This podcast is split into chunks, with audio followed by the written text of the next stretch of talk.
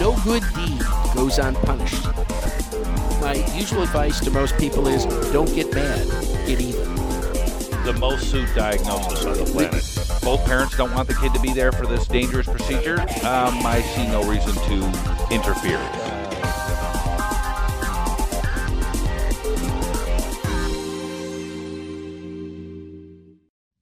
It's February 2012. We're here at Casa Babalu doing a recording of Risk Management Monthly. For all you lawsuit fans, you'll love this one. And uh, I'm just hoping that Yosef is listening to this in Israel because he asked us to do an entire case review, just cases. That's yeah, what he this wants. is Joseph. If if this thing goes down bad, you uh, we have you to blame. He also suggested, why don't we get another person to comment on this? And he specifically mentioned your name. There you go. So Billy Mallon's with us. yes, yes. So, so and we're going to do all cases. Again, for all you Billy Mallon fans out there, Both. and there must be two of them Yeah, there anyway, must- right? Two there of them. must be. Both of them are I here. think they're holding a convention in a phone booth somewhere. Yeah. But uh, Billy is here. Billy, how's it going these days? Well, for uh, you know, I'm sort of recovering from windstorms here in LA, so I was. I up on already my gave roof that, that that thing. You Yeah. know, we Yeah. came up and all of the trees are down. Yeah, yeah. Yeah, it's aw- it's awful. Yeah, I had a section of roof ripped off. I was up there tarping it You know what my tree bill was? Forty two hundred dollars. Yeah. Okay. And that was the low bid. Gentlemen, I hate to tell you this, but most of the country doesn't care about your tree bills. So uh, let me tell you how we're going to play the game. How are we going to play the game? How are we going to play the game? I'm going to give you a case. These are all actual cases. This isn't made up stuff. This is things that have been adjudicated. So we'll present a little case.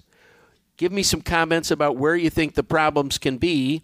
We're going to talk about points to ponder and some resolutions of what's what actually happened. Now, let me make this clear. We have not been apprised of these cases in advance. They've been uh, uh, in a hermetically sealed jar by, uh, uh, held by Funk and Wagnalls'. on their porch. That's right. exactly right. So, so we're I- just here for stump the chump purposes. yeah, we're we're here for coming Stump into the this Chump. absolutely cold. yeah, yeah, Yeah. Okay. And by the way, folks, the actual medical causes are not going to be uh, the the center of this. This is kind of how the system worked and what happened. By Oh, the way, God, I don't want to hear I don't want to hear any bitching, pissing, and moaning. People write in, they grab me, say, "Well, that can't be real. The system can't do that." Yes, it can. There's nothing that stops that. So, so remembering the Roman idea of the lex talionis, the law of revenge. Here we go, and we will start the cases. Case number one: vomiting and diarrhea. A five-year-old black male presented to an emergency department with nausea and vomiting for the last two days. The patient was considered to have a soft abdomen, clear lungs, no other findings were noted. The child did hold down some fluids while in the department without vomiting. The patient's vital signs were normal except for a temperature of 100 degrees. The past medical history revealed the child had been normally vaccinated and had no significant mental, medical problems, never admitted to a hospital. The testing was nonspecific except for a white count of 11,500. Patient was diagnosed as what what else could they diagnose this kid as, Rick? Uh, gastroenteritis. Gastroenteritis. Obviously. The- Obviously. obviously.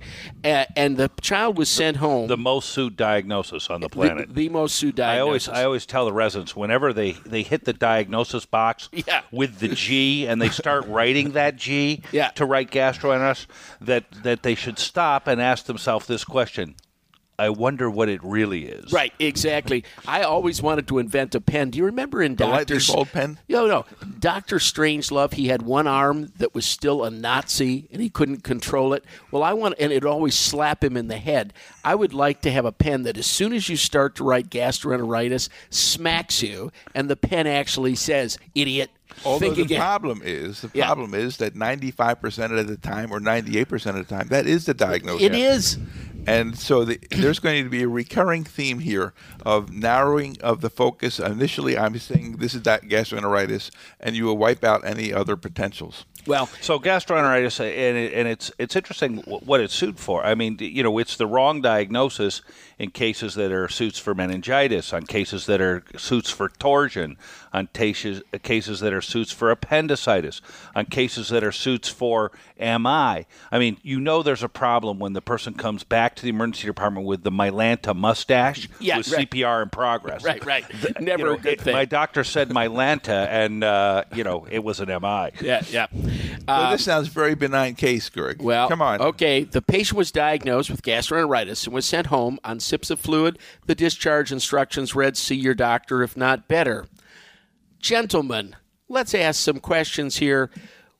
They used the term on that chart. The bottom of the line it said diagnosis. You got any problems with the term diagnosis, Rick? Oh, don't get into that stuff where you're going to make me called uh, initial impression. Come I'm on. just it's an intellectual problem that when we think we have the absolute diagnosis, sometimes what we've got is a, a something at the moment in time when we see the patient. So, are you one of these guys that says it is not? It is called our clinical impression or some other?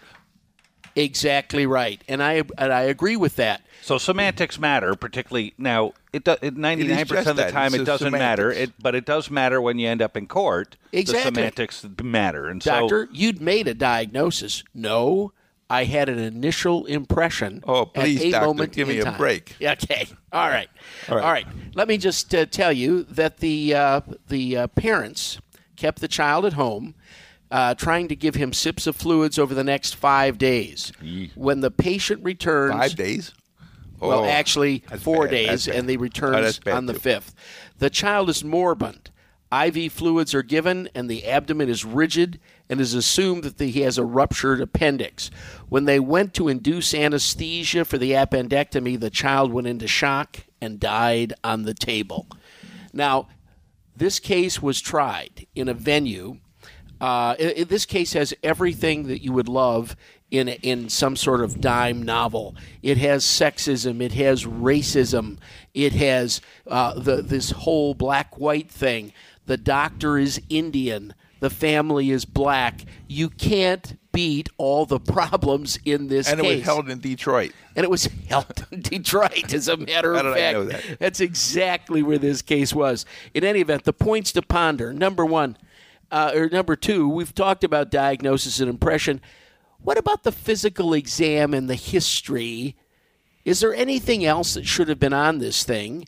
And what's the difference between the phrase, and the lawyer asked this, Doctor, did you do a complete exam? What should be the answer to complete that exam. question? no, I never do a complete did a, a exam. pertinent exam. Exactly right.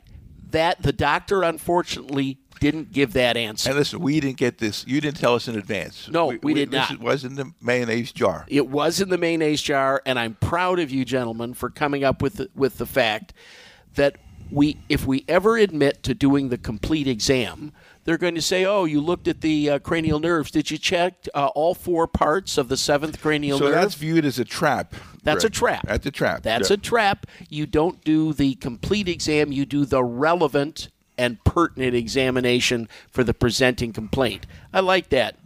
Uh, the extent of the testing. I will tell you right now, this child had no x ray evaluation while in the emergency department. Do you have any problem with that? None, none at all. I have no problem with that. Yep. I I don't think that any X-rays were. I mean, there may be more to the story, but it, in the brief summary you gave, you I heard nothing that nothing that would trigger an X-ray. Now- in fact, I'm not sure it would have. It, there's. I I, see would have nothing triggered a white this. count for me either. Right. I, I, there, there, that's the area where we might have had some discussion, but I can see no reason for an X-ray. The white count to me of eleven thousand five hundred means nothing. Although I would like a real temp. I'm suspicious of the 100 temp. Um, so I'd like a real temp. I can't tell you whether that hundred temp was done. It's not noted whether it's done rectally or orally. I'm sure in a five-year-old they did it orally. I can't picture they did it rectally in a five. Any idea of how long this kid was in the department? The, the child was in the department for several hours. Uh, and do you have any problem with giving the child flu- uh, sips of fluids? And he, he kept them down without vomiting. Any problem with that? None. None. Okay, so you don't think an IV needed to be started or Absolutely anything not. like that? All right. Okay. Now, uh, the parents took the child home, and they'd been given instructions to see your doctor if not better. How would you comment on this? So that's a problem. I mean, you know, anytime you're discharging someone, you know, there's only three things that can happen: they get better, they get worse, or they stay the same. I'm And- familiar with that concept. I like he's got the concept right. Yeah. And so if they get better, then the aftercare is all irrelevant because you know they they got well. Right. But if they're going to get worse or stay the same, there have to be more specific boundaries set. You know, if you're going to discharge a kid with gastroenteritis of some presumed viral etiolo- viral etiology, then they gotta you gotta say something like the kid should be, you know, doing better in a couple of days. You need some sort of boundary on it. Um, five, you know, you hear the follow up five days, the kid comes back moribund. It's ugly um, because the kid should have had sooner follow up. And if and pediatricians got nothing better to do than see these well kids uh, anyway. And I know I'll get some hate mail on that. I'm getting lots of that lately. Um, You're getting used to it. You probably have yeah, no, I am used to it. responses But now. you know, a pediatrician really should see this kid sooner and measure his head circumference. yeah, Rick, Um, write this down. The pediatricians radiologist have been talking to you insulted. None. Yeah, None. write this down. The pediatricians have been insulted. We've got nine more cases, so he, he can hit a lot of a whole list of specialties before we're done yeah. now. To Yeah, okay. here. Yeah, But I think the aftercare was, in summary, though, the aftercare really didn't put boundaries or limits, or or or didn't prescribe uh, the opportunity to um, follow up if the kid was doing worse in a more prompt fashion, and so that's a little bit of a problem. Um, especially when you're dealing with a sort of trash bag diagnosis like gastroenteritis. As I said, if the kid's better, great but you have to sort of say something about what to look for. There was no other comments about you know specific things for them to be concerned about, or other things like fever. Should that prompt more follow up? Um, and so I'm a little concerned about the the vagueness. So you can have a vague chart for a non-specific diagnosis, but the after chart, aftercare better be specific. Rick, I any agree, comments? uh, 102% uh, on this. Uh, one of the problems, I think, with aftercare instructions is that they assume that you can take a, a person and turn them into a little doctor, and you, and you're going to rely on the judgment of the of the parents. And you know, it's been shown over and over and over again. There was a great study that we did in the abstracts, and it asked laymen to determine if they had a wound infection and they would have them come back and said, is your wound infected?" Now, unfortunately, the gold standard was the doctor's opinion. Right, right, of course. But this paper said laymen were all over the dartboard. So if you were going to rely on a layman to make a decision about infection, that was a mistake. Well, uh, you gentlemen are all uh, too smart. Obviously, this case turned on the phrase "see your doctor if not better." There was no In a month, parameter. a year. Well, that's the point. And the plaintiff's attorney not only indicted sort of the culture of this Indian doctor by uh, it came out during the time of trial, by the way, that this doctor drove a Mercedes. Now, uh, that didn't seem to be very important as we speak right now, but in Detroit, we don't build the Mercedes you got to drive it like a Cadillac. you know, something like that. And what's going to happen is who's sitting on that jury but unemployed auto workers? Uh, why? Because they've got the time to come for jury duty, and uh, so. Uh, but the but the great line that that that took the jury away was when the plaintiff's counsel said, and he had this funny voice, sounded like this. He said, "Ladies and gentlemen of the jury." Are you really going to throw the first rock at funny voices? yeah, no. he said, Are you really going to do that, Greg? Well, Billy, I'm here with you. I'm inspired. Uh, he said, Ladies and gentlemen of the jury, see your doctor, if not better. Says, My people are good people, but they're simple people. Doctors are supposed to tell us when we're supposed to be seen. What was the matter with Dr. Gupta?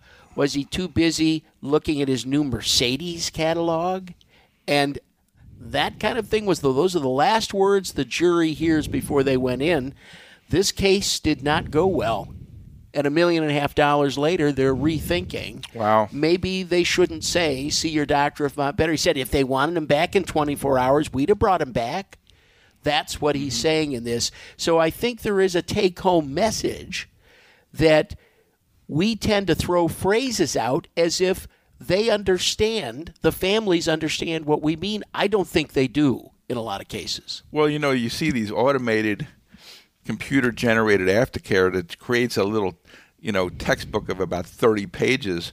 God forbid you have fever, vomiting, diarrhea, uh, w- w- uh, give us something else. And the next thing you know, they got all of this stuff that people aren't going to read. I think it's inversely proportional. The Well- stuff that we had at, at um, when we were at the hospital, for, we we had for the same aftercare instructions for over 30 years, and never in that time was I uh, aware of that any time that the aftercare was an issue. And it basically said, came back if you have any new or worsening symptoms, or if your sy- symptoms persist X days, and you would p- put that number in there, one Well- day, two day, five days, whatever it was. And I think with certain things, for example, a child nausea and vomiting, if the child's not completely well in 12 hours, just bring him back.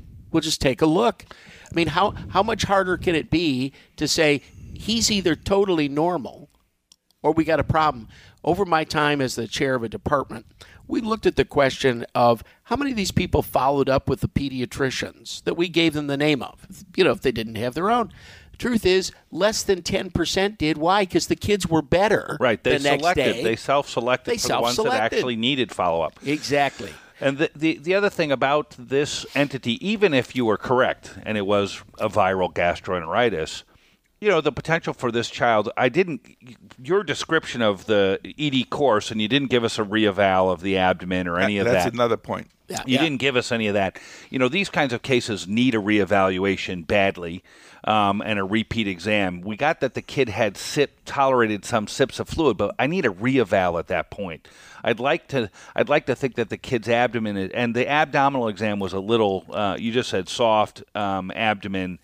Um, I'd like a little more. I, I often specifically write, even though I know it's not reliable. I will. I will specifically grunge. uh, You know, push Yeah, on right. the right lower quadrant and note No guarding. McBurney, no McBurney's point guarding or tenderness. Right. You know, my phrase was no evidence of surgical findings at this time. Well- So that's the uh, peritonitis, the rebound, the whole kit and caboodle. But, gentlemen, None of let's be there. fair here. Don't you think there's a lot of charts in the United States which show the initial exam and no re exam? Right, but those kids got better. The problem is, is that you're trying to chart for the time when things are going to go the wrong direction. Right. And not just chart, you're trying, trying to give instruction and care that will provide. There are many things that you can miss on the first pass, and appy would happen to actually be one of them. You could miss it on the first pass. A lot of times, yes. And the, the, the, the trick is how soon are you going to then find it? And so if there's a con- comp- component of abdominal pain with this, then you, it needs to be reevaluated. And I was about to, you know, having already trashed the pediatricians once. The other th- point is, is that the pediatricians also do a pretty good job at assessing whether these kids are dehydrated. So even if you're right and the kid has gastroenteritis, it would be pertinent for the kid to be seen in 48 hours to make sure the parents are keeping up with their hydration and that the kid's not getting dehydrated or things like that. So even if you were stone cold 100% right on this and it was gastroenteritis, I would have scheduled a follow up appointment with the pediatrician in 48 hours. Now, this kid might have still been sicker with appendicitis, but at least you'd had a second chance, a second crack at the diagnosis at that point. Well, Right. the reason I asked how long the kid was in the department was nobody should leave, I think, if they've been in the department with any duration who've got a medical issue like this without a re-exam being documented. Child feel, is less tender, less whatever, feeling, you know, taking but he wasn't fluids. tender the first time. But the fact is that many, many of these cases uh, fall down because there's not a ve- reevaluation after a three, four, five, six hour period in the Right. department. At the end, there's no documented reevaluation, no repeat set of vital signs. Now, now, so here's the thing about, and I always talk about this in terms of med legal stuff. One of the things that irritates me uh, quite a bit, there are lots, but one of the things that irritates me on the laundry list is when medical legal do-gooders want to talk about how all the things you have to chart, and by the time they're telling done telling you of all the things that you have to chart, um, you would see, you know, at least three people in a shift um, with perfect charting, and the waiting room would look like, you know, a, a, a disaster area. And then we'd have to call you an academic doctor. so, right? yeah, well, No, be careful. now. but in any event, um, there is an overlapping area between places where you get. So, on average, as a lawsuit occurs, one in fifteen to twenty thousand ED cases. Fair ca- fair And so, number. if you're going to chart, you, anytime someone suggests that you need to chart something for purely medical legal purposes, they have to mean it would be worth charting it 14,999 times so that it will be on the That's one called a chart. rehearsal. You get sued. Yeah. Now, on the flip side, if there's something that you can chart that provides you medical legal protection but is also a billable service, say a reeval that's two hours into the case, that's a Well, even if it that's a isn't billable, service. even if it's my basically point is, related is that to that, trying that to- will do it. trying to make sure that you're doing a good job and it's a reasonable thing to do, not just because it's a medical legal thing, but this person's been here four hours. I better check their belly Well, there's before a reason go. it's a Yeah. billable service because it is about doing a good job, and so a reeval is a billable service for that reason. And so I'm interested in the things that protect you, which are also billable. Why is that? Because I will chart them fourteen thousand nine hundred ninety-nine times, hoping that some twenty percent of the payers might actually pay me for it, and because it's good care. So the overlap between things that are billable and that are safety measures like reevals are important as opposed to someone who wants to yell at you because you didn't write the time on the order or you used an inappropriate abbreviation that kind of stuff is is is You didn't really time not and date your orders. Doctor? yeah that time and dating of your orders all day long Yeah. All right. Let's. So uh, we got the, the the thrust of that one was aftercare instructions. screwing them aftercare up. instructions and a reeval and i think a reeval Yeah, and a uh, reeval. uh, Even if the some reeval kind. was fine. right. it would have protected him a little bit but the kid needed follow-up Yep. Let's get going with case number two the escaping patient. A two year old child is brought into an emergency department by both parents. Uh, this is a small 15,000 visit emergency department in a rural area. There is only one security officer in the building. In the evening, he is not in the emergency department, he's at the front door. The child uh, uh, has been uh, having vomiting for the past 24 hours. The nurse notes the uh, child is lethargic. lover the history finds that the parents are from a small religious sect which does not believe in immunizations. Um, and uh, the child has never even had one shot in the in the immunologic series. The nurse started an IV. Physician tells the parents that because of mild alteration of mental status, he wishes to do a spinal tap.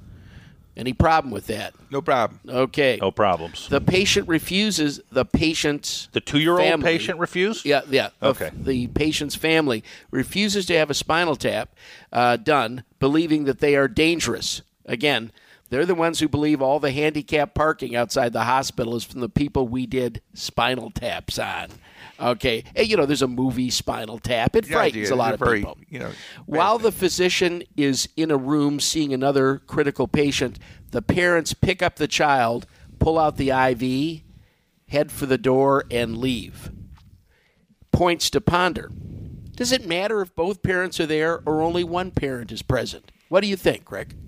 I don't know why that would matter. Okay, it doesn't matter in this case. The only thing I would point out is occasionally we get caught in the middle in the emergency department of various things, treatments, processes when there's a divorce, when there's other systems going on.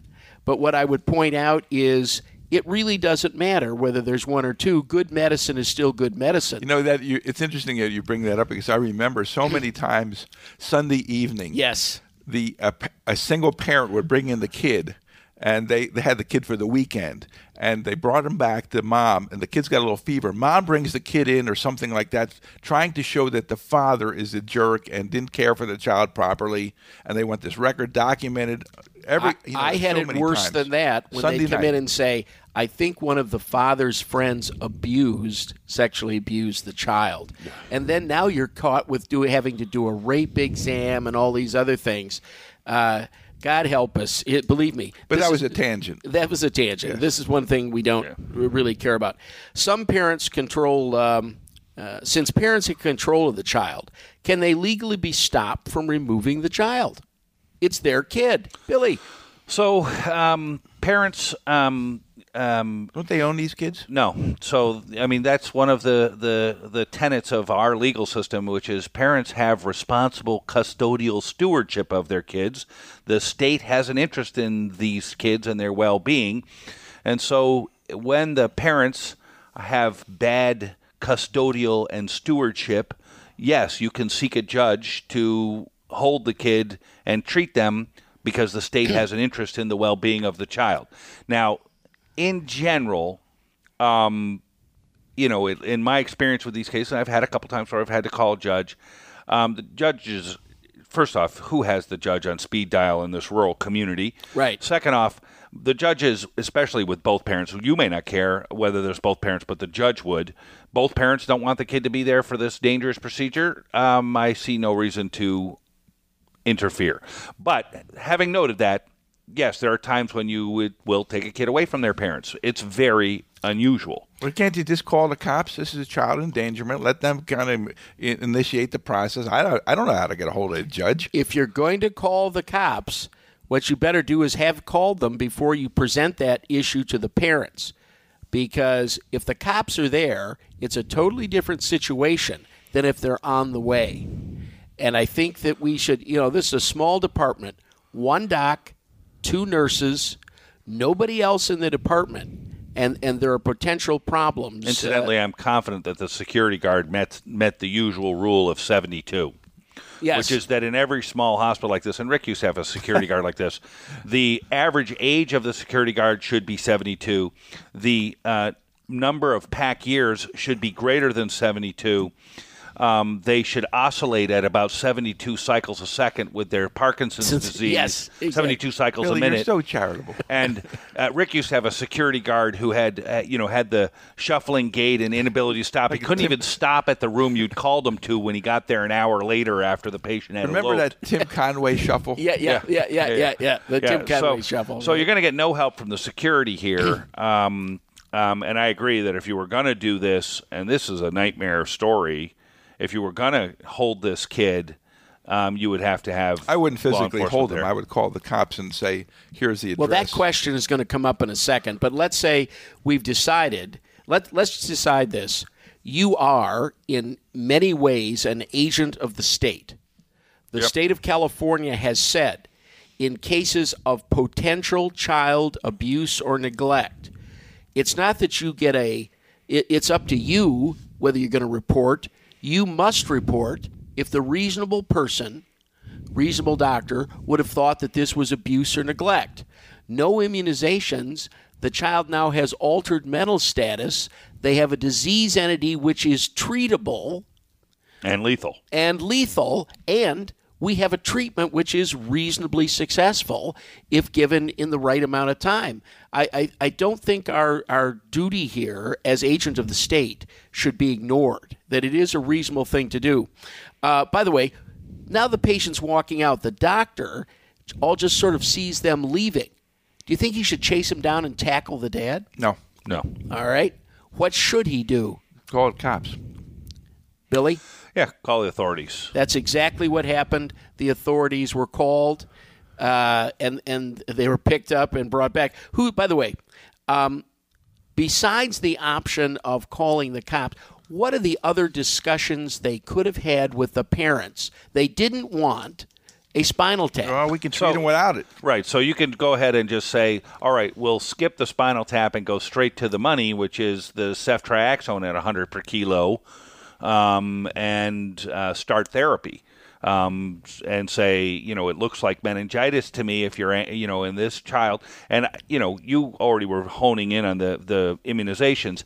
You know, you're never going to win that argument about religious refusal to be immunized. That's a They parent's, right to- Well, that's this is a parent's this, choice. this is the Jenny McCarthy. But side. however, you can say, "I'm worried about meningitis. It sounds like meningitis. Your child's got altered Serious mental disease, status. It's a affects the serious brain, disease, and we hearing, can treat it. We can treat it without doing the antibiotics. But your your child's going to need without doing the LP. But your child's going to need to be hospitalized.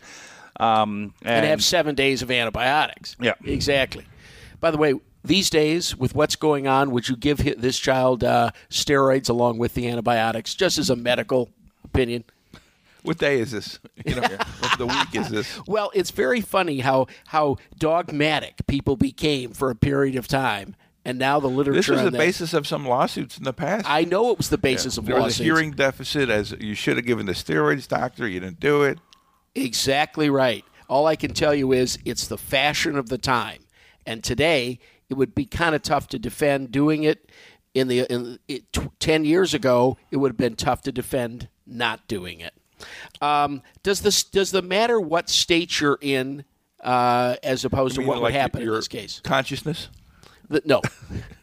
what state doesn't. of the United No, States you're in? This What do you is think? child endangerment, and they're all all the states have these rules about your duty to act. Yeah, it's just the system that in some states uh, the police can take certain actions without a warrant, that sort of thing, without contacting I don't the know judge. about that stuff. Yeah, But- there's a fair amount of state by state variation on all is. these things. Absolutely. Um, and um, in terms of who does what, you know, in some places the authorities is is um, Department of, of Protective Child Services, not the cops. Right. But they'll know who to call. Yeah. Protective Services have has no enforcement power. They have to go through the police if They're there's gonna if there's an imminent danger. But Uh, I think you're right, though. This idea of um, the that you were where you're going down this path, where you look to intervene personally in terms of physically stopping those people, uh, in potentially endangering yourself, and that's not the thing to do here. You No. know, uh, the idea is just call the cops. Particularly since he's a big guy and, and you're a small guy and you Well, can you don't get want hurt. to get hurt. They this. might pull a gun. You know, you, who knows what's going to happen? Yeah, Right. no, I'm not going to go that. By the way, would tackling under the any- uh, would tackling the family constitute assault or battery, and what's the difference in those two?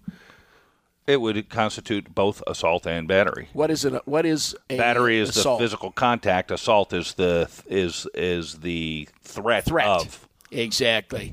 Uh, okay, very good, gentlemen. So we did. We're, we passed two for you, two, right? You, are doing pretty well for for for rookies. You're doing okay. Case number three, a typical emergency department case. 26 year old white male auto worker is brought into the department at a major urban hospital with a residency program in emergency medicine. One you would recognize if Named we use the after name. an automobile by any Uh, chance? We're not going there, Ricky.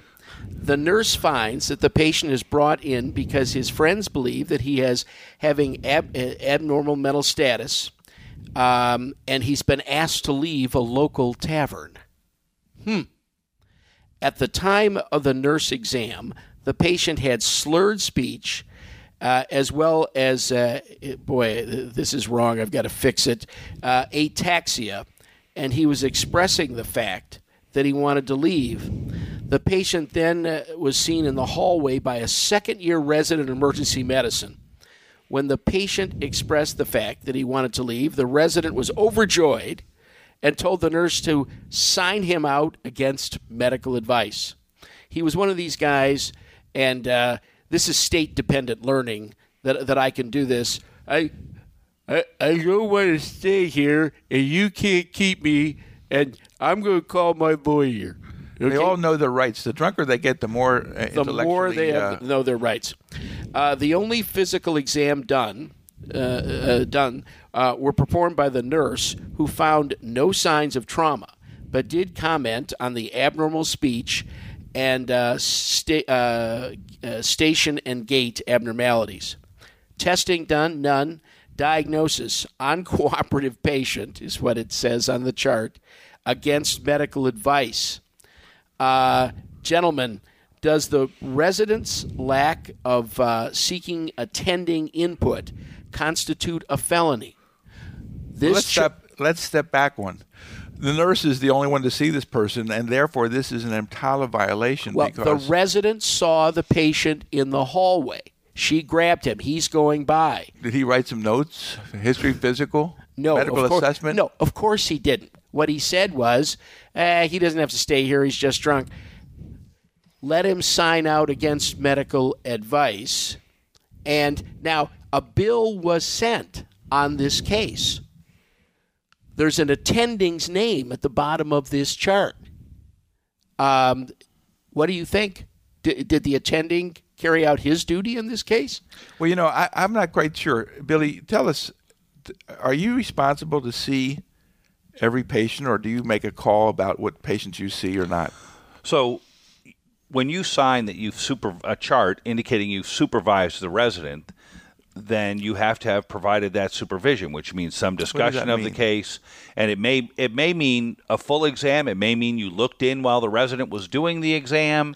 It may mean you did some of the elements of the exam yourself. The law says the relevant parts of the exam. Now that doesn't mean on every patient you have to repeat the rectal, but the same by the same token, if you're seeing somebody who you think is having a stroke, then the attending ought to at least let me check clarify those that. findings.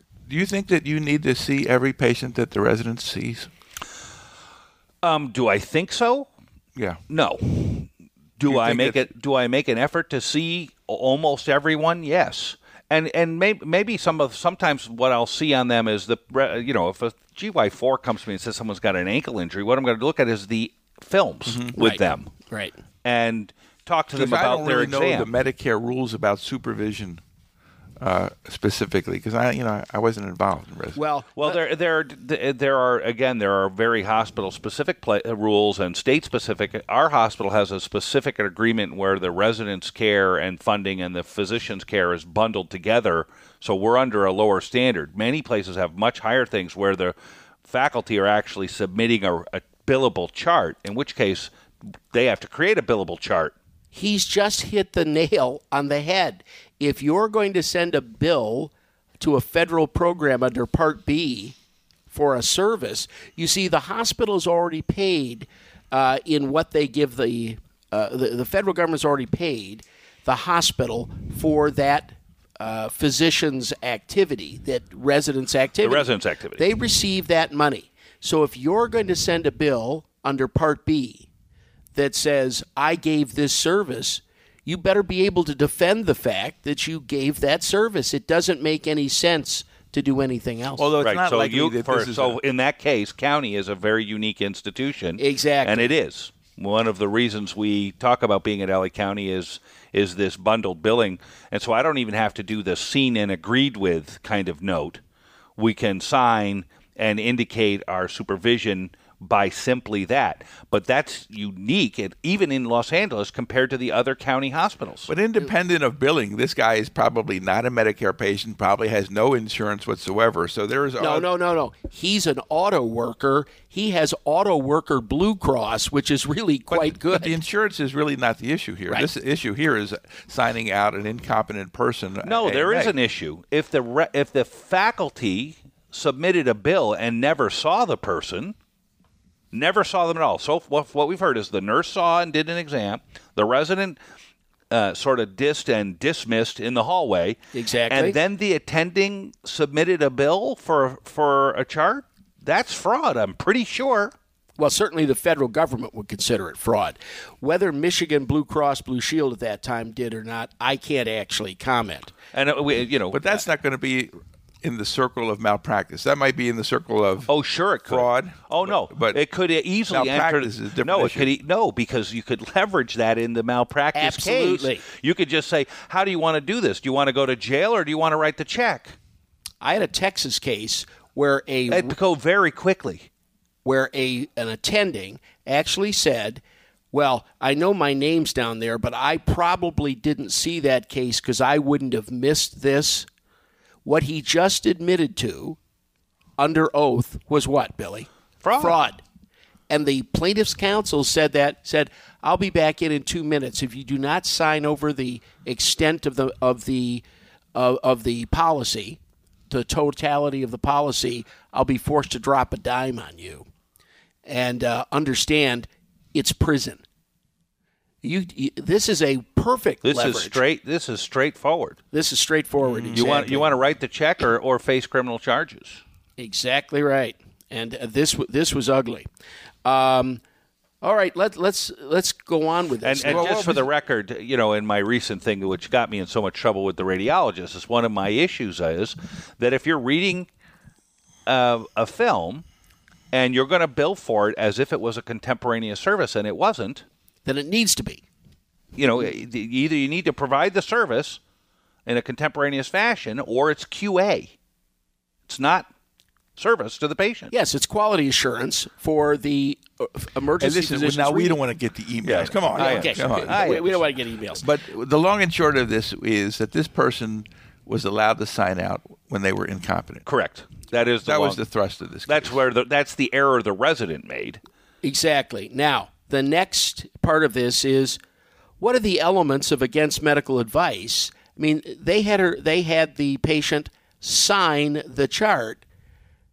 Is that proper against, medical advice? No, In- in- from- uh, against medical advice, and Rick talked about the first step, which is first the person has to have the capacity to make a decision. that's the phrase. and and competence is a legal term but what i want to hear and drunk people can sign out if Absolutely. they're if they're rational and have a plan and aren't about to get into their car and drive away I'm good with it. And I tell patients this all the time. You you know, is there someone who's going to come pick you up and take you home? And when they come here and I meet them, and you know, someone who cares, who wants to take your drunk butt home, I'm good with that. Um, th- they can leave intoxicated. And as a matter but, of fact, but an those cases- intoxicated person who wants to leave alone by their car, for example, an obviously ataxic, slurred speech person wants to go out and get in their car, I'm tying that one up. They can't Right. leave that way. I think the judgment is what would you do for your brother? If you'd let your brother go, okay. If you wouldn't, why are you letting somebody else's brother go? And Rick, we've done this a bunch of times on this program. Just list the elements of against uh, medical advice that we want to see on that chart. Well, Billy mentioned the first C is capacitance Yeah. to make a Yeah, decision. First one is age, by the way. They have to be of an age to give uh, consent one way or the other. If a 12 year old comes in, I don't care. They're not getting out. They're not of an age to be able to to dictate their own medical care. So we've talked about capacity. What else? they have to you know want? the consequences. Well, actually, in many states, 12 is the age at which you can determine your religious preference. So, for example, in California, 12 is exactly the age at which you can say you're a Jehovah's Witness and don't want a blood transfusion. So, I would disagree with your conclusion about 12 year olds. 12 year olds in many states are the age at which you can adopt a religious preference, Well, that's interesting. So if, if that's, by the way, just for the record. Eh, Good. And it, it sounds to me like if you're making decisions like this, you need a religion badly because you're going to be coming closer to God with thee very and there quickly. are a variety of presentations for people who are underage where their their, their presentation is that of an emancipated minor, and they also can sign out because they have capacity. if they meet the test of emancipated minor, but many of them do not. I gotcha. Yeah, ju- just because they're a smartass in 16 doesn't mean they're emancipated. I got that. And Yeah. then the other thing about capacity, just before we go on to the other elements of the AMA, which you're still trying to get to, Yes. is that capacity. What the what I see often, the residents always say, "Well, he's alert and oriented times four. He can sign out AMA." And I'm like, eh, no. Most florid schizophrenics are alert and oriented times four. Alert and oriented times four and capacity are totally different. And the words that I like to see on a chart, uh, um, although I haven't actually been in court on this particular issue, is that they're rational or exhibit judgment. Exactly. So I want either the word rational plan, something like that. Patient has a rational plan. Patient has a rational reason for signing out AMA, and their judgment seems intact. I don't care if they're alert and oriented times four. And by the way, it's not whether they make reasonable decisions. There are people who have perfectly good brains and they're functioning well who make irrational decisions. There are people who jump out of perfectly good airplanes every day uh, with packs on their back and hope they're going to hit, the, you know, the thing's going to open before they hit the ground. All they have to have is the ability to put together rational thoughts. You know, one But- of the things about this too is, as Billy was saying, uh, I remember one of the docs in our group saying, uh, you know, how do I document somebody's competence? And my sense was, you know, you don't need a, some kind of test of competence in terms of a checkoff sheet. It's about it's about your medical judgment. I've seen la- ten thousand patients. This person, in my professional opinion, is competent to leave. Mm-hmm. I don't use the word competence because it has such specific legal Legal legal, meanings. Right. And so I stick to capacity, and I like the words rational and judgment. Right. And the patient does not constitute a danger to self or others Mm-hmm. by virtue of their current condition. All right. So capacity is one one part of the. You need to know the consequences. Uh, this MI, if you leave, you may drop dead. Right. You exactly. can't use words that would um, soften this. You can say, well, you may have an arrhythmia. What the heck's an arrhythmia, doctor? Oh, you may drop dead. It- it- what you need to use is they have to understand what you think in a language they can understand. To walk in and say, "Well, I think you've got an acute anterior infar- inferior myocardial." What do you mean infarct." I'm inferior? That's right. You know, and they're going to have a superior infarct or nothing. That's it. So we but I got th- that. think so, you got to do so that. capacity, the consequences. Next. Next. Um, alternatives. Is there another way we can handle this? You're right. We're going to let you go, but we first we're going to sit you down, give you some coffee, look at you for the next 20 minutes. What do you think about that?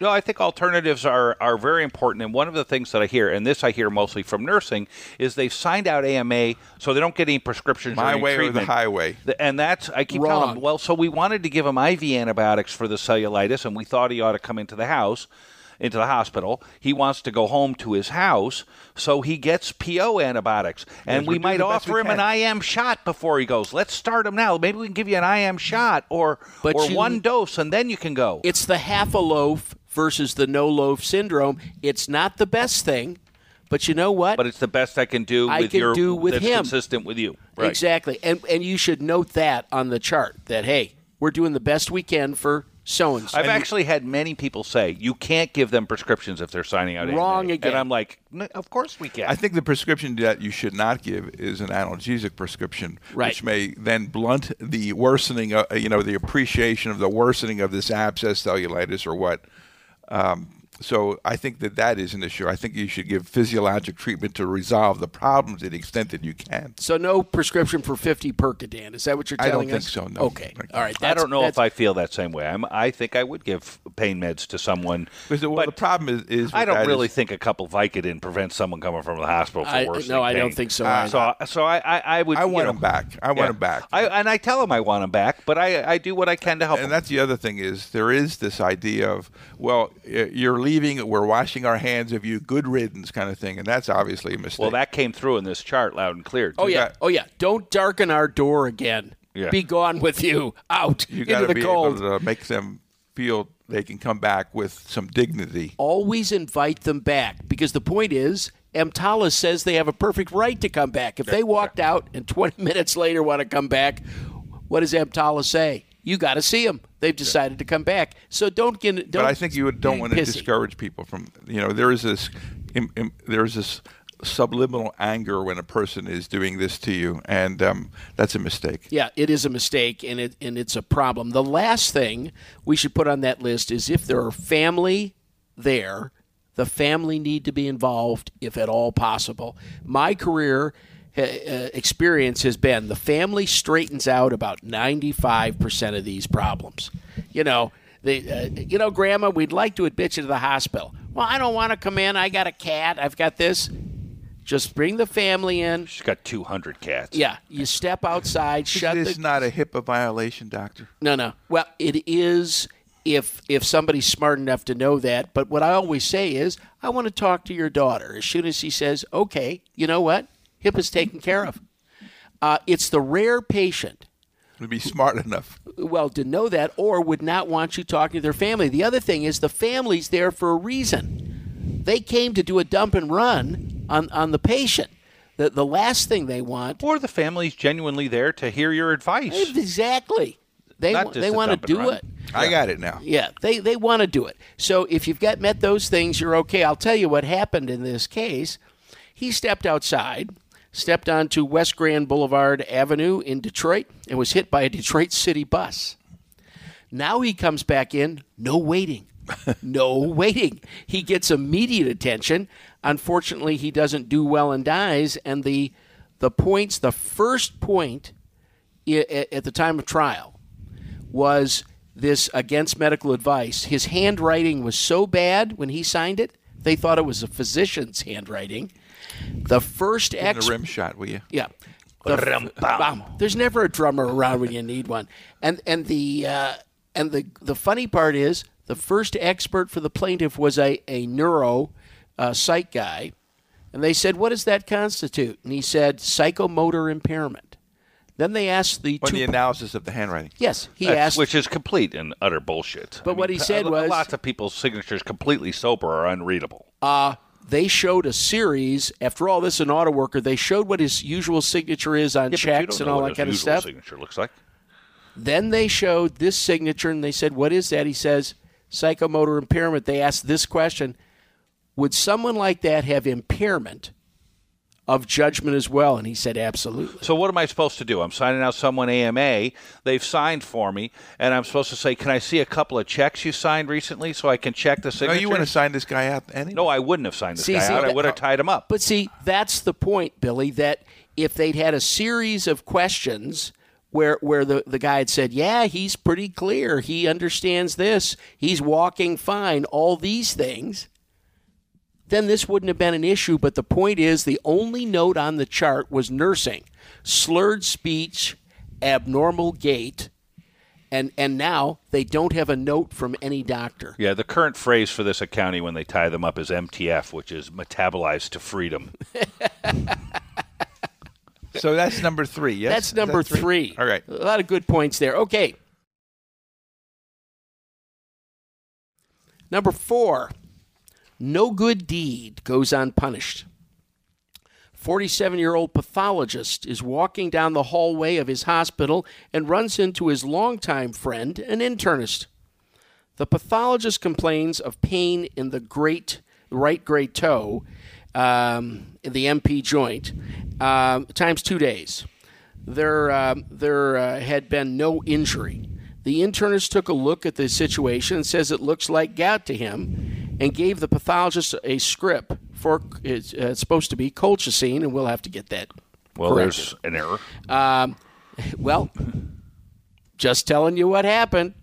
A few days later, the pathologist comments to the internist that the soreness in the toe is better, but he has a mild rash on both hands. The internist advises the pathologist to hold hold tight and finish the medication, and he will re-see him in a few days. Within 24 hours, the uh, patient, the the pathologist, is in the emergency department with Fulminant Stevens Johnson syndrome and shock. The patient now requires a renal transplant. Points to ponder, gentlemen. Was a doctor patient relationship actually established between these two gentlemen? Understand there is no chart, there is no exchange of money. Rick, what do you think? Uh, the, I think the answer is yes. There was a conversation. Symptoms were exchanged and examined. follow up and secondary advice. A longitudinal relationship. He got was a uh, prescription, and examination was performed, and so that it, just because there's no formal record doesn't mean that there wasn't a relationship. Let's clear up something right now for all the listeners. You don't have to have a piece of paper. Contract law says there was an offer and an acceptance. The offer, uh, yeah, I'll give you some care. The, the patient accepted that. They continued on. They had a business relationship. Whether there was money paid or not, there was an exchange of information and treatment for a medical condition. So, for all of you who are out there and think it's a good idea to uh, to uh, carry on this kind of stuff, uh, just remember uh, it doesn't. There doesn't have to be a formal chart or a formal situation to cause malpractice. However, the California Medical Board would also ding you for inappropriate record keeping um, because you were functioning as if there was a relationship without any record or document. Well, So you California wrote a Medical. Board, heaven forbid. Yeah. they're the ones who uh, would might even give Conrad Murray a uh, something A pass? his- Yeah. a pass No, on this kind of thing. This is particularly uh, important for emergency physicians who I think we get disproportionately involved in the curbside consults and the nurses who've got the bronch, you know, the cough and you know, can you give me a Z-Pak doctor? It's not getting any better. da, da, da. And, and it, I think it's a real trap. I think we get involved in this, you know, um, disproportionately frequently. I think that's the case. And uh, Billy brought up a good point because the California Medical Association is going crazy now with the marijuana laws and all these clinics down on uh, Venice Beach that uh, there's no on, decent- Greg. There's a lot of people suffering out there. I understand that. Unfortunately, nobody does an exam, nobody writes anything down. And one of the ways they went after these guys was to actually pull the records and see who'd actually done an exam, who'd done anything before they wrote the script for the uh, for the medicinal marijuana. It it just didn't happen. All right, next point. Would the internist's malpractice policy cover him in a case of a lawsuit? By the way, which did take place? Um, we, we, just to review this a, a, minute, he went on and uh, did poorly, as they say. Uh, the wife, however, was perfectly willing to sue this uh, internist. Would the internist malpractice policy have covered this case? Rick. Um, I don't know why it wouldn't have. I would think it would, although I, you know, I don't, you know, policies are constantly in flux in the way writers write them and things like that. Um, but I would think it would. Let me just tell you right now that that policy had a had a codicil that said no record, no coverage. It Ew. was also Ew. exactly into the same thing as the, and it's backed up by the California Medical Association, which says no record, you haven't practiced medicine. So what they did is just reference that in this case. Emergency physicians are even worse. Because if you work, at well, you for, think I'd set you up for that with the California Medical Board? I well, had no did. idea it was headed there. Uh, and, and, and, and, and the hilarity of this is, emergency docs don't understand that almost all of their in private groups, they have no coverage outside the situation for which they receive coverage. Mm-hmm. Billy right. gets coverage at USC at USC. But if he decided to work a shift at the little company of Mary, there's no coverage for him no, from the of course USC. It's from the separate group. But it's from the of group course, and it's site specific. Well, I can't tell you the number of emergency docs who think that they're probably covered some other place. And we're, we're going to hit uh, a couple of these ideas as we come up. But do not believe in emergency medicine that you have any coverage anywhere except for the patients who are registered produce a record and and there's some some semblance of, of record keeping going on here. That's why I believe our risk is disproportionately great because the internists, you know, I think he should be covered under his practice if they they have this escape clause you put in there. Okay, but fine. But we know in emergency medicine that our coverage is limited to the place place we're practicing to the registered patients, and that's why everybody needs to have a record. Whether if you want to take care of that nurse, what they can give her the Z-Pak, fine. They need a chart. That doesn't mean they need a bill. It means they need a chart. Correct. So Stewart says uh, says just that. And Stewart always is telling the residents one. He tells them exactly sort of the content of this, which is be careful about these situations. But Stewart says if you're going to do it, just grab a chart write a write a few things. The pertinent physical exam, like a great toe, you could have looked at it in the hallway. Slip your shoe off. Okay, you looked at it. Looks like gout to you.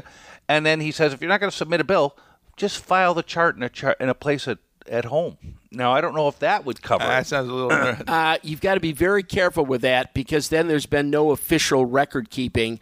All I can tell you is emergency physicians. Why not? if you have a if you have a chart. file at home that's your official record keeping of these people you saw off the books. Mm, I would. Careful. I, I think that the real issue here is that you need the authority to say no charge. Yeah. And once you have the authority to say no charge, then that becomes a part of the official medical record. It goes into the medical records department, and everything's hunky dory.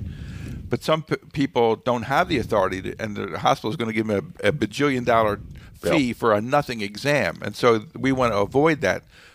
I think every physician needs the ability to be able to know charge. Here's patients. the other thing that most emergency docs re- don't recognize is that in groups they often pay at the end of the year by the number of patients that are seen. Oh, we, we pay that way. Well, the only way they know that is by official records, which they, they have a number on that record, and they know they've seen between this number and this number.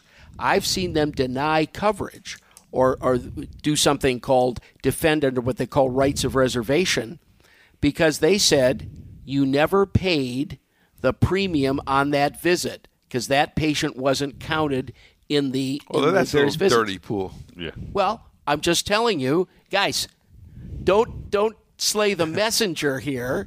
I'm just telling you what really happened. Now let's now let's just talk a little bit before we leave this case about colchicine. So if you wanted to if you wanted to talk about, I mean, there's there's a short list of drugs which you should probably, if you never prescribe them, you'd be a better doctor. And colchicine is in that list. It's next to aminophylline, right? And right? and yeah. and tramadol and a variety of other drugs. Um, and I'll get hate mail from them again. But in any event, colchicine. And I remember the days I was taught when someone has gout, you give them a milligram of colchicine IV as a trial dose, like it was something like you like you didn't know what it was. Like it could be tuberculosis of the great toe. Yeah. But in any event, and it really worked. It, the the patients got immediately better. The problem is is that while colchicine helps a lot in gout, it binds really really well to the kidney, and it's a drug with an extremely narrow therapeutic index. Particularly narrow if you're IV, but it's a problem drug PO as well and Stevens Johnson syndrome. Uh, I mean, this drug, this drug is a, you know is a Black and Decker body wrecker. Whether it's going to give you Stevens Johnson syndrome or renal failure or other things, and so and and now it was prescribed for many years for this indication, but nowadays there are still people. I still see people coming in on colchicine. I'm like, no, no, no, no, no. That's that's got to go. The drug of choice. It's got to prednisone. go. Yeah, and then the the, uh, the other cents a tablet. the other drug that's that's in this list, which I, I people are on all over the place, and sp- particularly for Stevens Johnson, is Lamictal. So lamotrigine is a drug which is out there, which has its only FDA approved use is Lennox-Gastaut syndrome. And for those who are thinking, what the hell is that? That's pediatric encephalopathic seizures that are partial and has catalepsy and all this other stuff about it. That's the only thing it's actually approved for. But every psychiatrist on the planet thinks you can use it for, and I told you I get another one, another specialty in there. But the psychiatrists are prescribing it for people who are feeling down on Mondays or when it gets dark early in the day or when they're cyclic, dys- dysthymic something or other, and Zoloft isn't Wait working. a second. Pronounce that again. Dysthymic. Dysthymic. Dysthymic. I actually love could that. say that word. I love that. I actually could say that word. But Lamictal is a drug for which you know if you were to put Lamictal in, and um, you will find out one there's support groups all over the place, and two there's about three dozen law firms willing to, willing to take your lawsuit for your Stevens Johnson syndrome as a consequence of Lamictal. Uh, as as a consequence of lamotrigine, and this is another drug with an extremely narrow therapeutic index. So here's a minor problem that was treated with a drug, gout, um, by the way, he probably was an impaired physician anyway. For you know, who knows? but uh, you know, that's why he had his gout. But um, um, but um, but treated with a drug which causes major major problems, and so colchicine, you know, it's may it rest in peace. Uh, case number five. It's always something. Don't you remember Saturday Night If it's not one thing, Yeah. it's another. It's Roseanne, Roseannadanna. Exactly. A 94 year old white female with widely metastatic breast cancer is brought into the ED by ambulance with lights and sirens running and full CPR being performed. The daughter and her husband, who were caring for the patient at home, freely admitted to the emergency physician that the woman had been severely demented for the last five years. The emergency physician, upon receiving this full information about the patient, stops all efforts and gives the family his condolences. Two months later, the physician receives a registered letter. Does anything good ever come registered letters? No, sir. Boys and girls? No. Never happened. IRS audit. Uh, no, lawsuit. no, yeah, it's always bad. Registered letter Medical informing records him. asking you to sign your charts Yes, too. yeah, that's not good. He has been sued with the allegation that he did not do "quote unquote" everything possible to resuscitate the patient. The physician's a volatile individual. We don't know any of those, do we? Volatile. Yeah, throws the legal papers into a drawer. Next, he calls the family and bitches them out, bringing the daughter to tears. He then reads the affidavit of merit signed by some doctor's plaintiff's whore who works for some major Eastern university, which will remain nameless. But uh, there's something to do with the Whiffenpoof song. He proceeds to bitch out that doctor and threatens to take him to the ethics committee at the American College of Emergency Physicians. That's assuming he doesn't shoot him first. He then calls the closest physician friend in the department and tells him the story and pleads his case. Gentlemen, what's I- wrong I- with this case? Like I said, we had 18 minutes left. You know, yeah. You're giving me here the. Yeah, have we given you enough to talk about? Britannica here By the way, this is an actual case. All Well, these who's things suing this true. guy? Who's basically saying the, uh, this wrongful life thing? Family. The people who came. No, with no, the, no. He died. He he he stopped. He stopped efforts it Right. and, And- said said there's no reason to go on here. So and it's we're wrongful sorry death, not wrongful life. Right, So exactly. the, the family were not in agreement with this. That I, I take the it. family said nothing at that time, uh, or at least expressed nothing. But he looked at the code. The patient had no vital signs and stopped everything. It's called uh, medical futility, isn't it? That's what they call it. But I mean, let, us put this whole thing together. Did Where's- the doctor do anything wrong medically? Medically. Uh, I don't think so. I, I, I think that maybe there are some issues about the conversation that went on between the family and the doctor about what ought to be reasonably done. Well, the Well, if you want to call the, the calling the family, calling the MD, discussing it with his, his other buddy friend, if that's part of the medical care, that's wrong. no, that's the sociologic Yeah. process. But, but in terms of the, you know, CPR in progress, no response at the time he saw there and pronouncing them. Um, had the family been there to discuss, discuss it with them, he, he should have talked to them about it.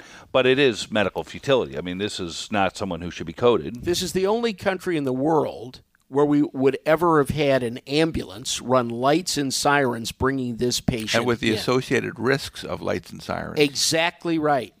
This doc did the correct thing. He, he analyzed the situation and said, We have nothing that we can give at this point in time which is going to change the outcome of this case. He's fine up to that point.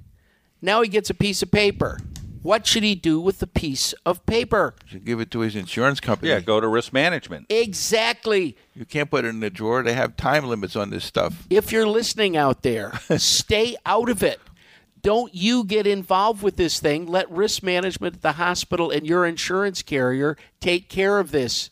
Now, what about And if calling he up the a- asked, acted as a hapless victim, what were they thinking? I had no idea. They didn't say anything. Right. And d- talked about his recollections of what happened at the time. A million people would have come to Well, his the other thing defense. is, and, is- uh, lots of people would have defended him. But this other stuff down here is not defendable. this case was going nowhere. It was going absolutely nowhere until he did what? Well, he, didn't report it. He violated the criminal law. He's now intimidated a family that's brought suit. That's a crime. Now he's called up and he's threatened a witness. The the the doc who filled out the affidavit. I mean, he's got some serious problems here. And let me tell you, he was hauled in front of the judge. And and you know, he's he may serve time in jail based on this not because anything was wrong medically, but his behavior afterwards. I, I think we have to point out to the to the reader or the listeners that this is a system. There is a process. Sometimes you have to go with the process a little bit, but to actually get in. What do you think about him talking to his friend in the department about? Well, well, the first thing, thing risk management tells you is don't discuss the case with other people. Exactly. So now He he's broke got to every frickin' rule, Every except the medical frickin' rule. thing he did right. You know, well, there's a reason I use this case as an example because the bottom line of this case is. Um, wh- wh- what what is this discussing? What is this kind of shopping around for opinions? You know what? You don't need any of that in this case. This what it is is reasonable medicine and an unreasonable response a message sent out to all my colleagues out there. You don't have to like the current system. What you have to do is play by certain of the rules, and we will take care of you. We can take care of you. We can go back after whores who are saying stupid things and signing these affidavits. What we can't do is if you've now been charged with intimidating this family, threatening a witness, uh, you we can't go back and, and, and save you on that th- stuff. It's hard to believe that any lawyer would take this case. I mean, there's no money in old people. Rick, There- It's it's hard to conceive of. you know what? Some families can find attorneys, whether they're the uh, They're called. families They're attorney. called.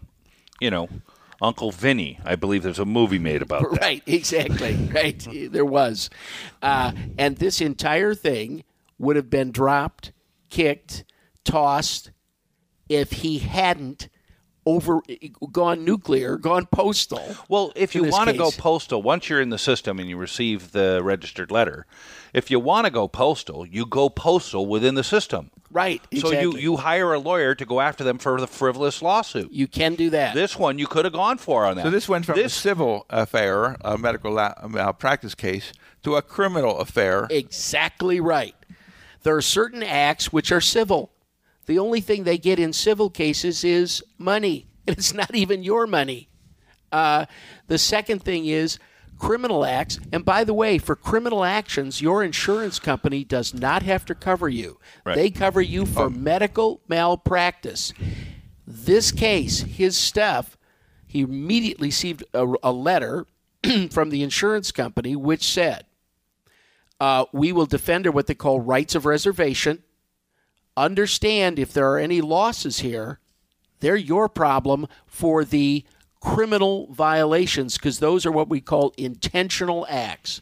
Malpractice is a it's a mistake. Nothing intended. You didn't mean to hurt anybody. You didn't go to work to try and hurt somebody. Exactly. But what, when you picked up the phone and dialed that other doc in another state and threatened him, if I don't shoot you first, you know what?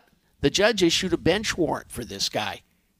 And, and I think we should pay attention to the fact that whether you like the system or don't like the system, it's the only system we play in at this moment in time. It's not like you He, get an he was alternate doing the, universe. the you know the exhibit A for you can always tell a doctor, but you can't tell him much. right, exactly. Uh, and and the rage here is that played out is ugly.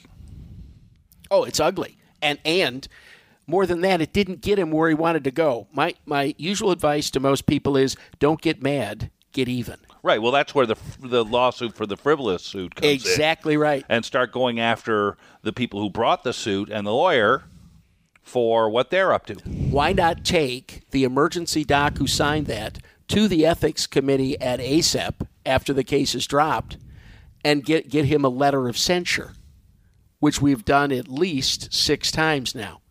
Yeah, but Greg, remember we talked a couple of months ago about the physicians. this was a radiology case where the radiologist had been censured by the American College of Radiology, but continued to testify against radiologists. And when he was specifically asked about his censure, he's you know he basically said. Uh, um, It's because I have the courage to stand up. I, I, I break the conspiracy of silence. There you go. Crap, I've heard that for so many years. But you know what? Most people have a different view of that, and fortunately, so do most uh, jurors. I would think so as well. Before we go, we'd really like to thank uh, Billy Mallon for uh, for being with us uh, this month. Uh, there's there's nobody in the country who's probably got as much big time emergency department experience as Billy. A, s- a bright guy, a smart guy. We're always happy to have you here, Billy. Yeah, well, thank, you, Billy. thank you for the invite. In term, but in terms of the medical legal stuff, you know, I do a little bit of it, but not much. I mean, I Well, this is know, not. This is Yeah, about the this medicine is just- part. yeah, this you is- know, yeah. if you have good medicine, you don't have to worry about it being sued. All right. We're going to talk about another one. Uh, we've been wandering our way in California. We're going to talk about another Santa Cruz mountain wine, which has been discovered. People are talking about this. Now, whenever that happens and they're written up, you know, in the Times and all that sort of thing, the, some of the prices go a little crazy. But if you're buying somebody a gift this Christmas and they're a true wine connoisseur, uh, Rise R H Y S. What are you trying to say? Is this what you want me to send you? What? No, yes, I'm going to talk the- to you, Rick. Yeah, yeah, this yeah. This is what I want. I, I don't need the Ginsu knives anymore. I don't need the Ginsu knives. Anyway, the 2009 Pinot Noir, the Alpine Vineyard, uh, was considered by uh, the person doing this review from the Wine Advocate at a 95. And again, comment uh, equal to any of the great French wines. Uh, and you can buy a bottle of this for a quarter the cost of the Grand Cru wi- uh, class wines of France. If you want to get a Chateau Latour, do that, but bring your 250 bucks. You can buy this one a 95 for $69. Yeah, is is it a little expensive for your average uh, wine, but if you want to give a gift of a great wine, don't spend the big money. For this much money, they get one of the great wines of the world. So uh, we're, we're closing it up now. This is Greg Henry Rick Bukata, Billy Mallon. Saying so long, and we'll catch you next month. Thanks bye for bye. listening. Bye bye.